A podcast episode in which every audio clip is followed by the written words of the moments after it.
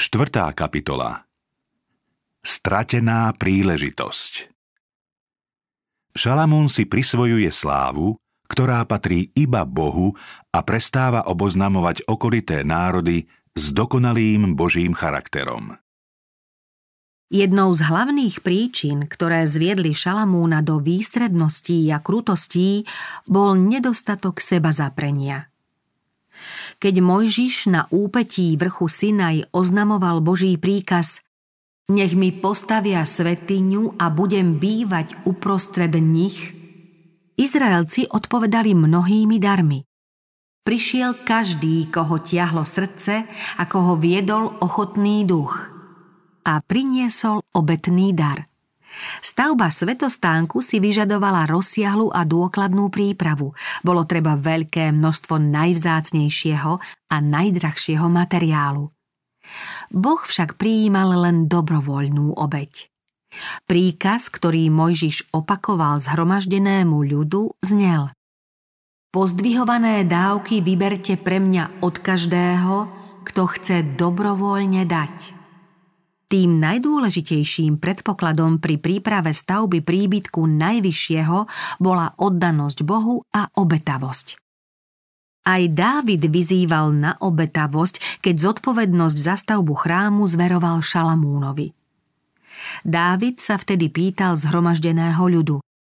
Kto je ešte ochotný dnes štedro obetovať hospodinovi? Na túto výzvu obetovať sa a ochotne slúžiť mali vždy pamätať tí, ktorí sa zúčastňovali na výstavbe chrámu. Na stavbu svetostánku na púšti obdaroval Boh vybraných mužov mimoriadnou zručnosťou a rozsiahlými znalosťami. Potom Mojžiš povedal Izraelcom Pozrite, hospodin povolal podľa mena Becáléla, z kmeňa Júdovho a naplnil ho duchom Božím, múdrosťou, chápavosťou a zručnosťou v každej práci. Obdaril mu srdce aj schopnosťou učiť. Jemu i Oholiábovi z kmeňa Dán.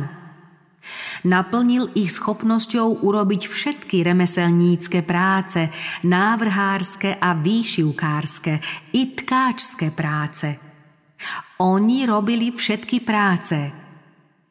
Becálel i Choliáb i každý muž múdreho srdca, ktorého hospodin obdaril múdrosťou a chápavosťou.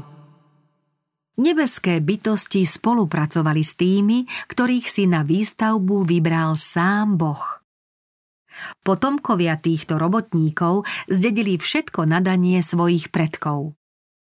Títo muži z Júdovho a Dánovho kmeňa boli spočiatku skromní a nezištní, no počase takmer nepozorovane prestávali dôverovať Bohu a obetavú službu odmietali.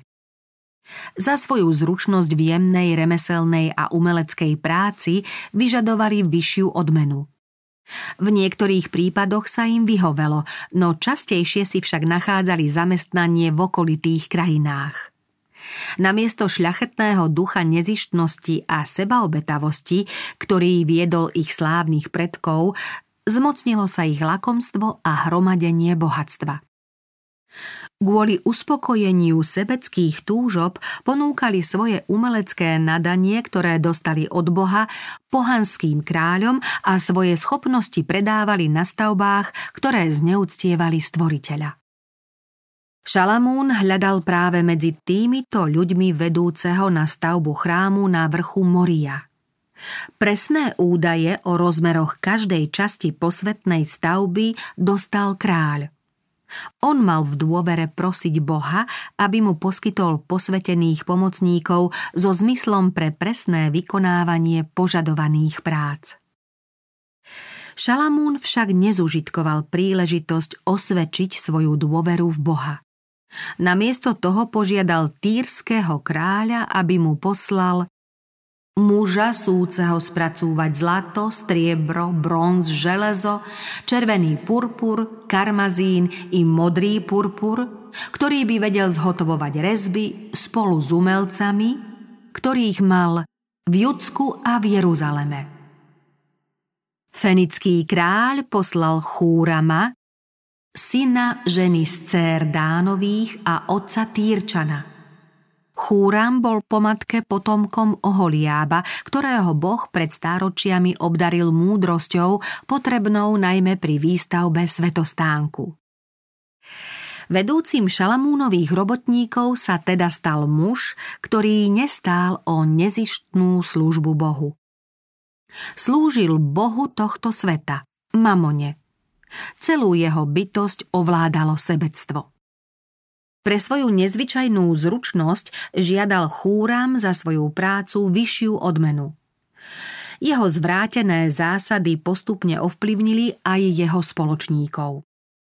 Pretože s ním dennodenne pracovali, porovnávali jeho zárobok so svojím, pričom postupne strácali zo zreteľa posvetný charakter svojej práce.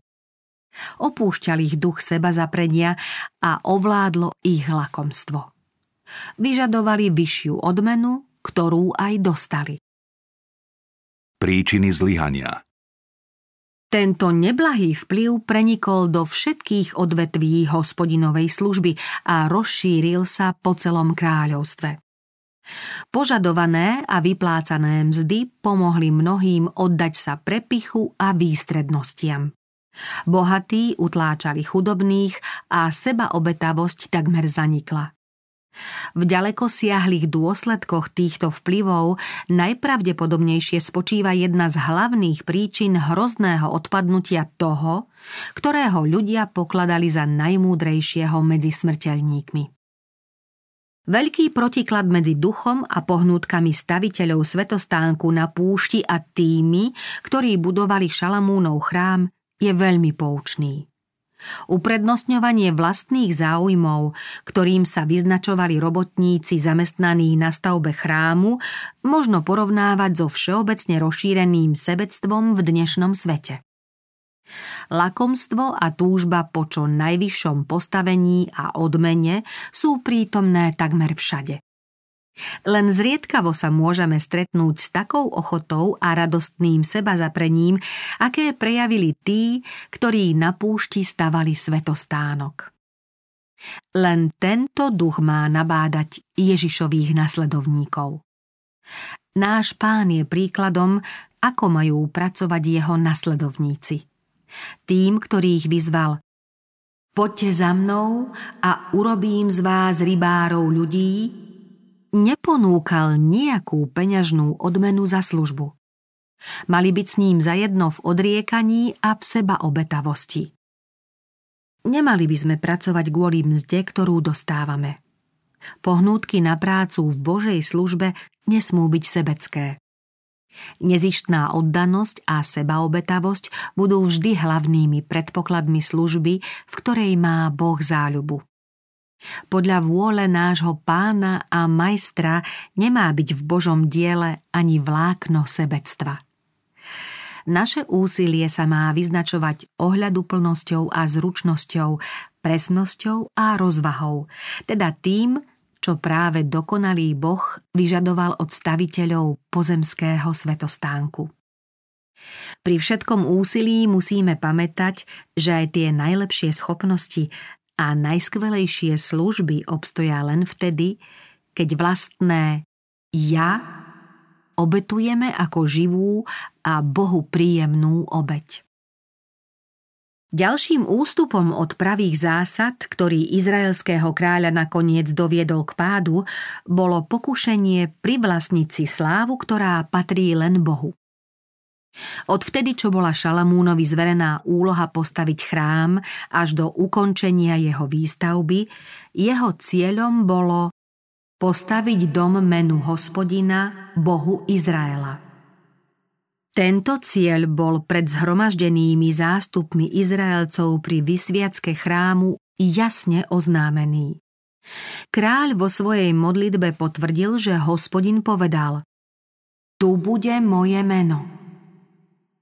Veľmi dojímavou časťou Šalamúnovej modlitby pri vysviacke chrámu bola príhovorná prozba za cudzincov, ktorí budú prichádzať z ďalekých krajín, aby lepšie poznali toho, ktorého povesť prenikla medzi národy za hranice Izraela.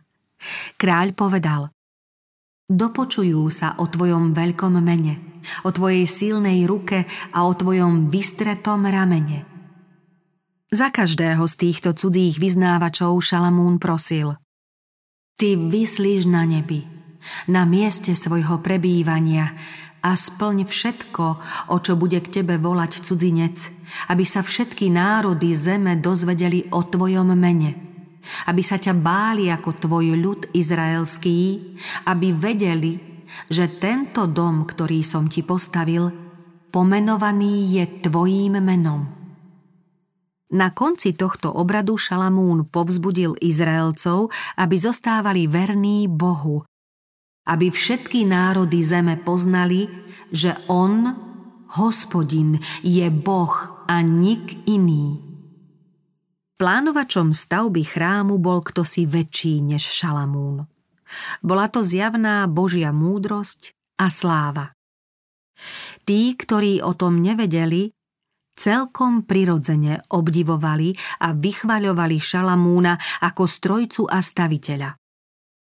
Kráľ však odmietol akúkoľvek oslavnú poctu za návrh a postavenie chrámu. Kráľovná Zosáby tak to bolo, keď Šalamúna navštívila kráľovná zo Sáby.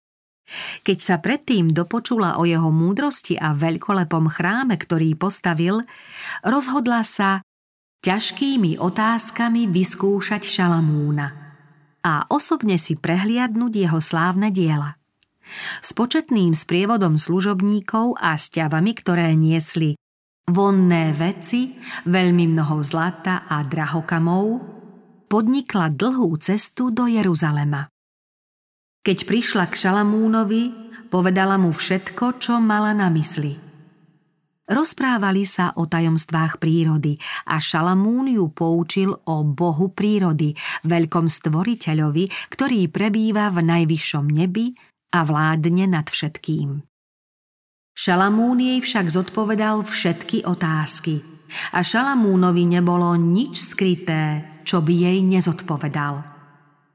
Keď kráľovná Zosáby uzrela všetku Šalamúnovú múdrosť i dom, ktorý postavil, zastavoval sa jej dých.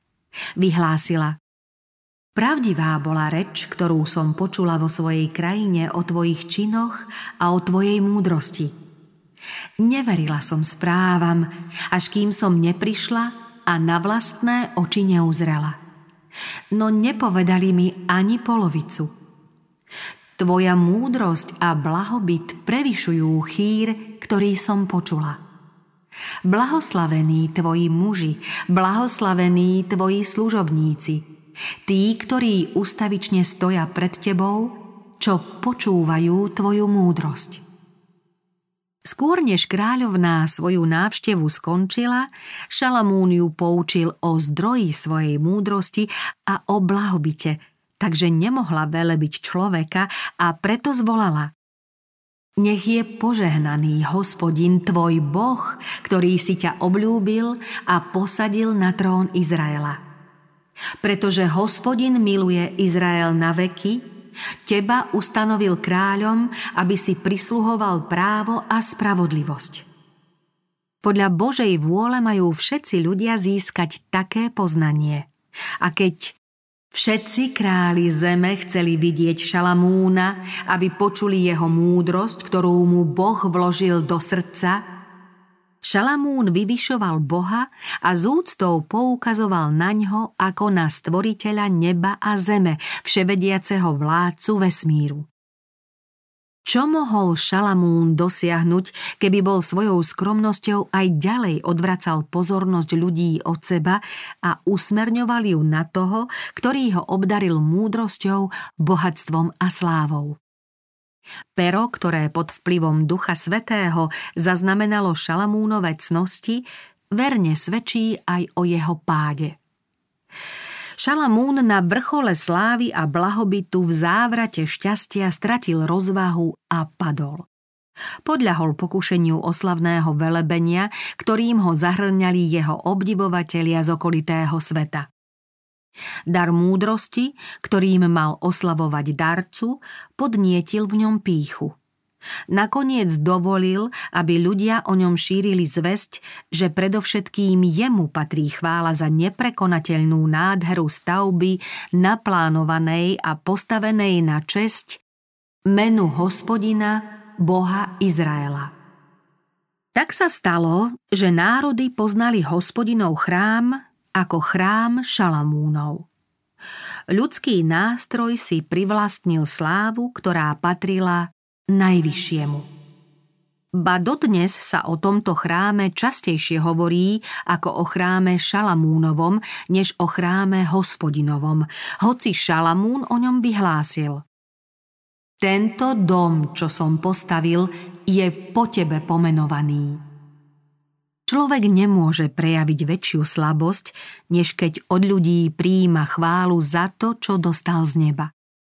V živote kresťana je vo všetkom na prvom i poslednom mieste Boh. Lásku k Bohu mu neoslabí nejaká ctibažná pohnútka.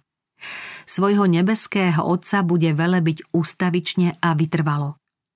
Ak úprimne a verne zvelebujeme Božie meno, naše pohnútky sú pod Božím dohľadom a len vtedy sme schopní duchovne a duševne rásť a rozvíjať sa.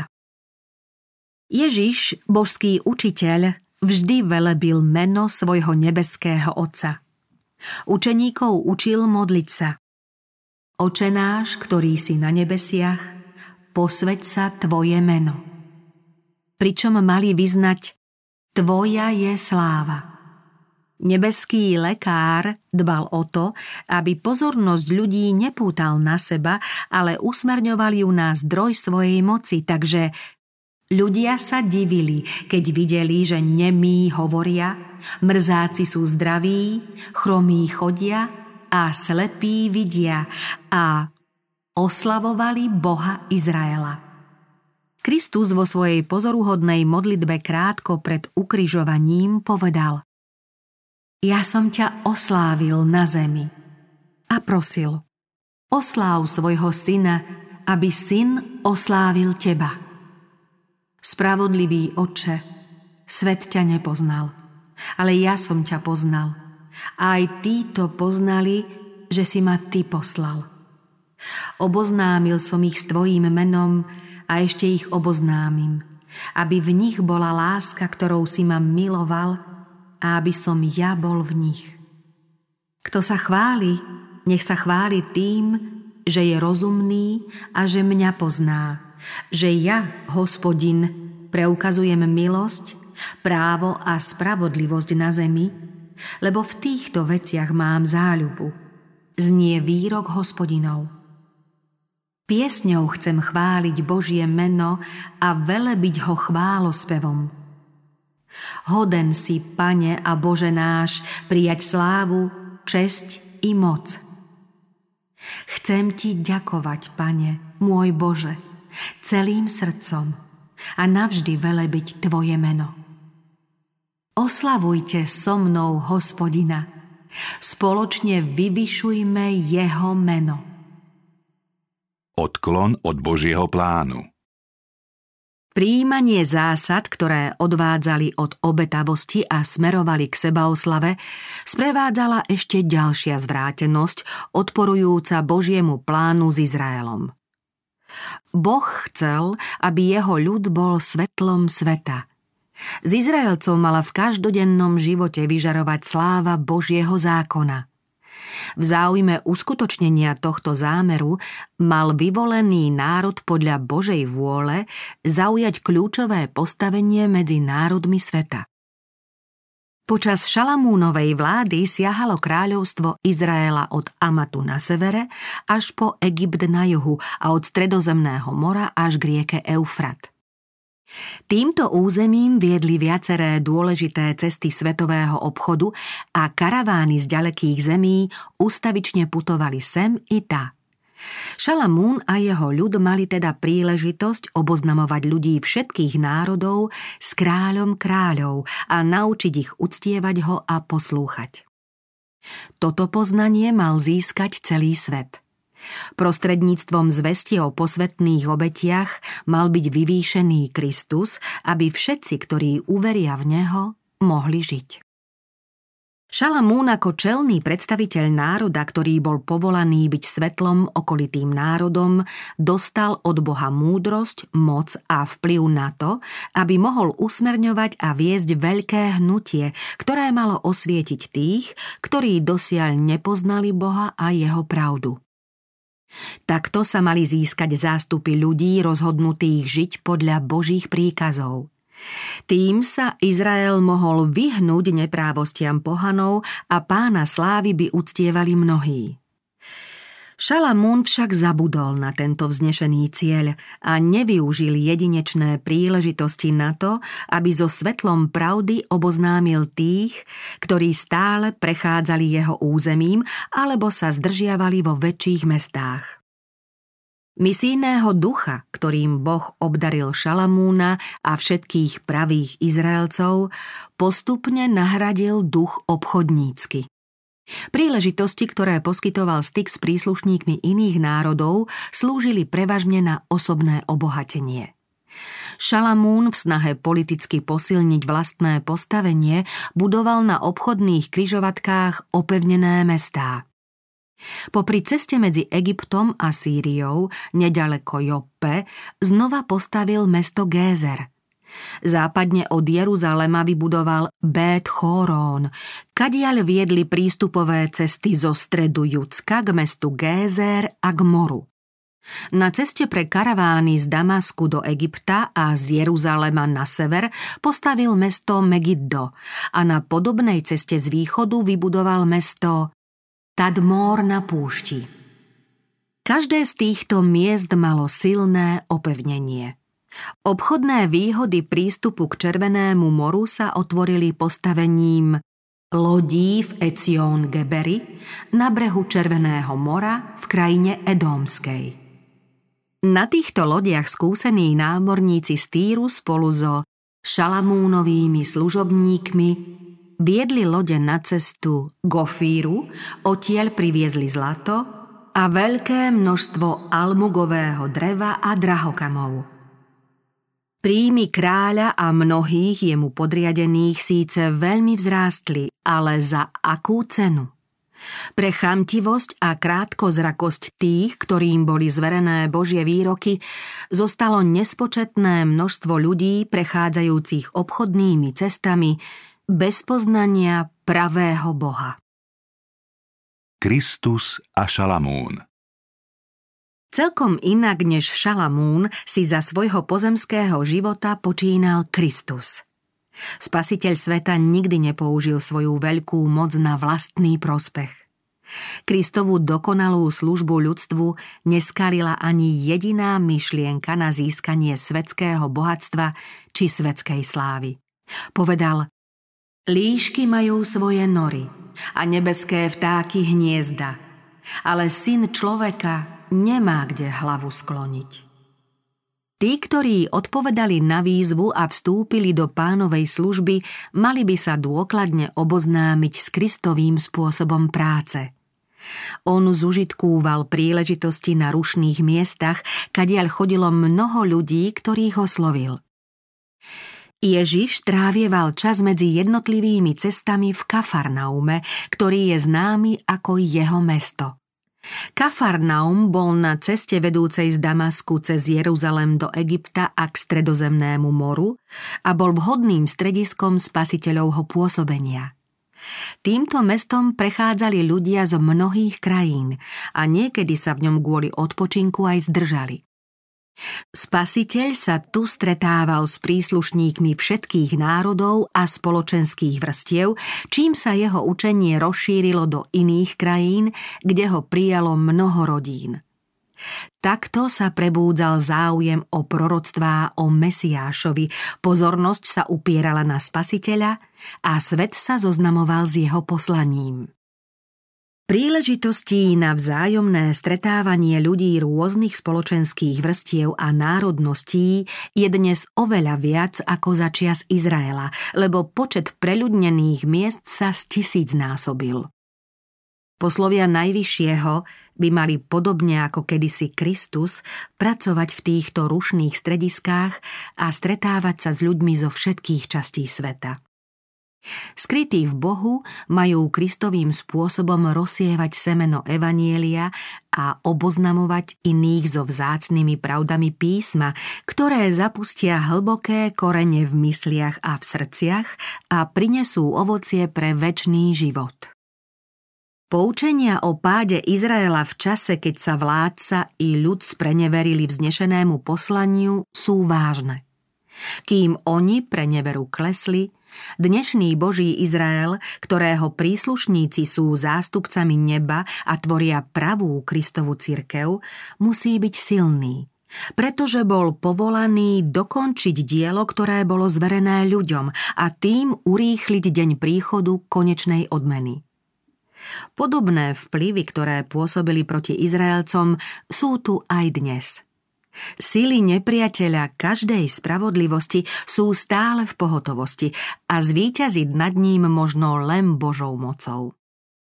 Blížiaci sa boj vyžaduje od nás výcvik v seba zapieraní.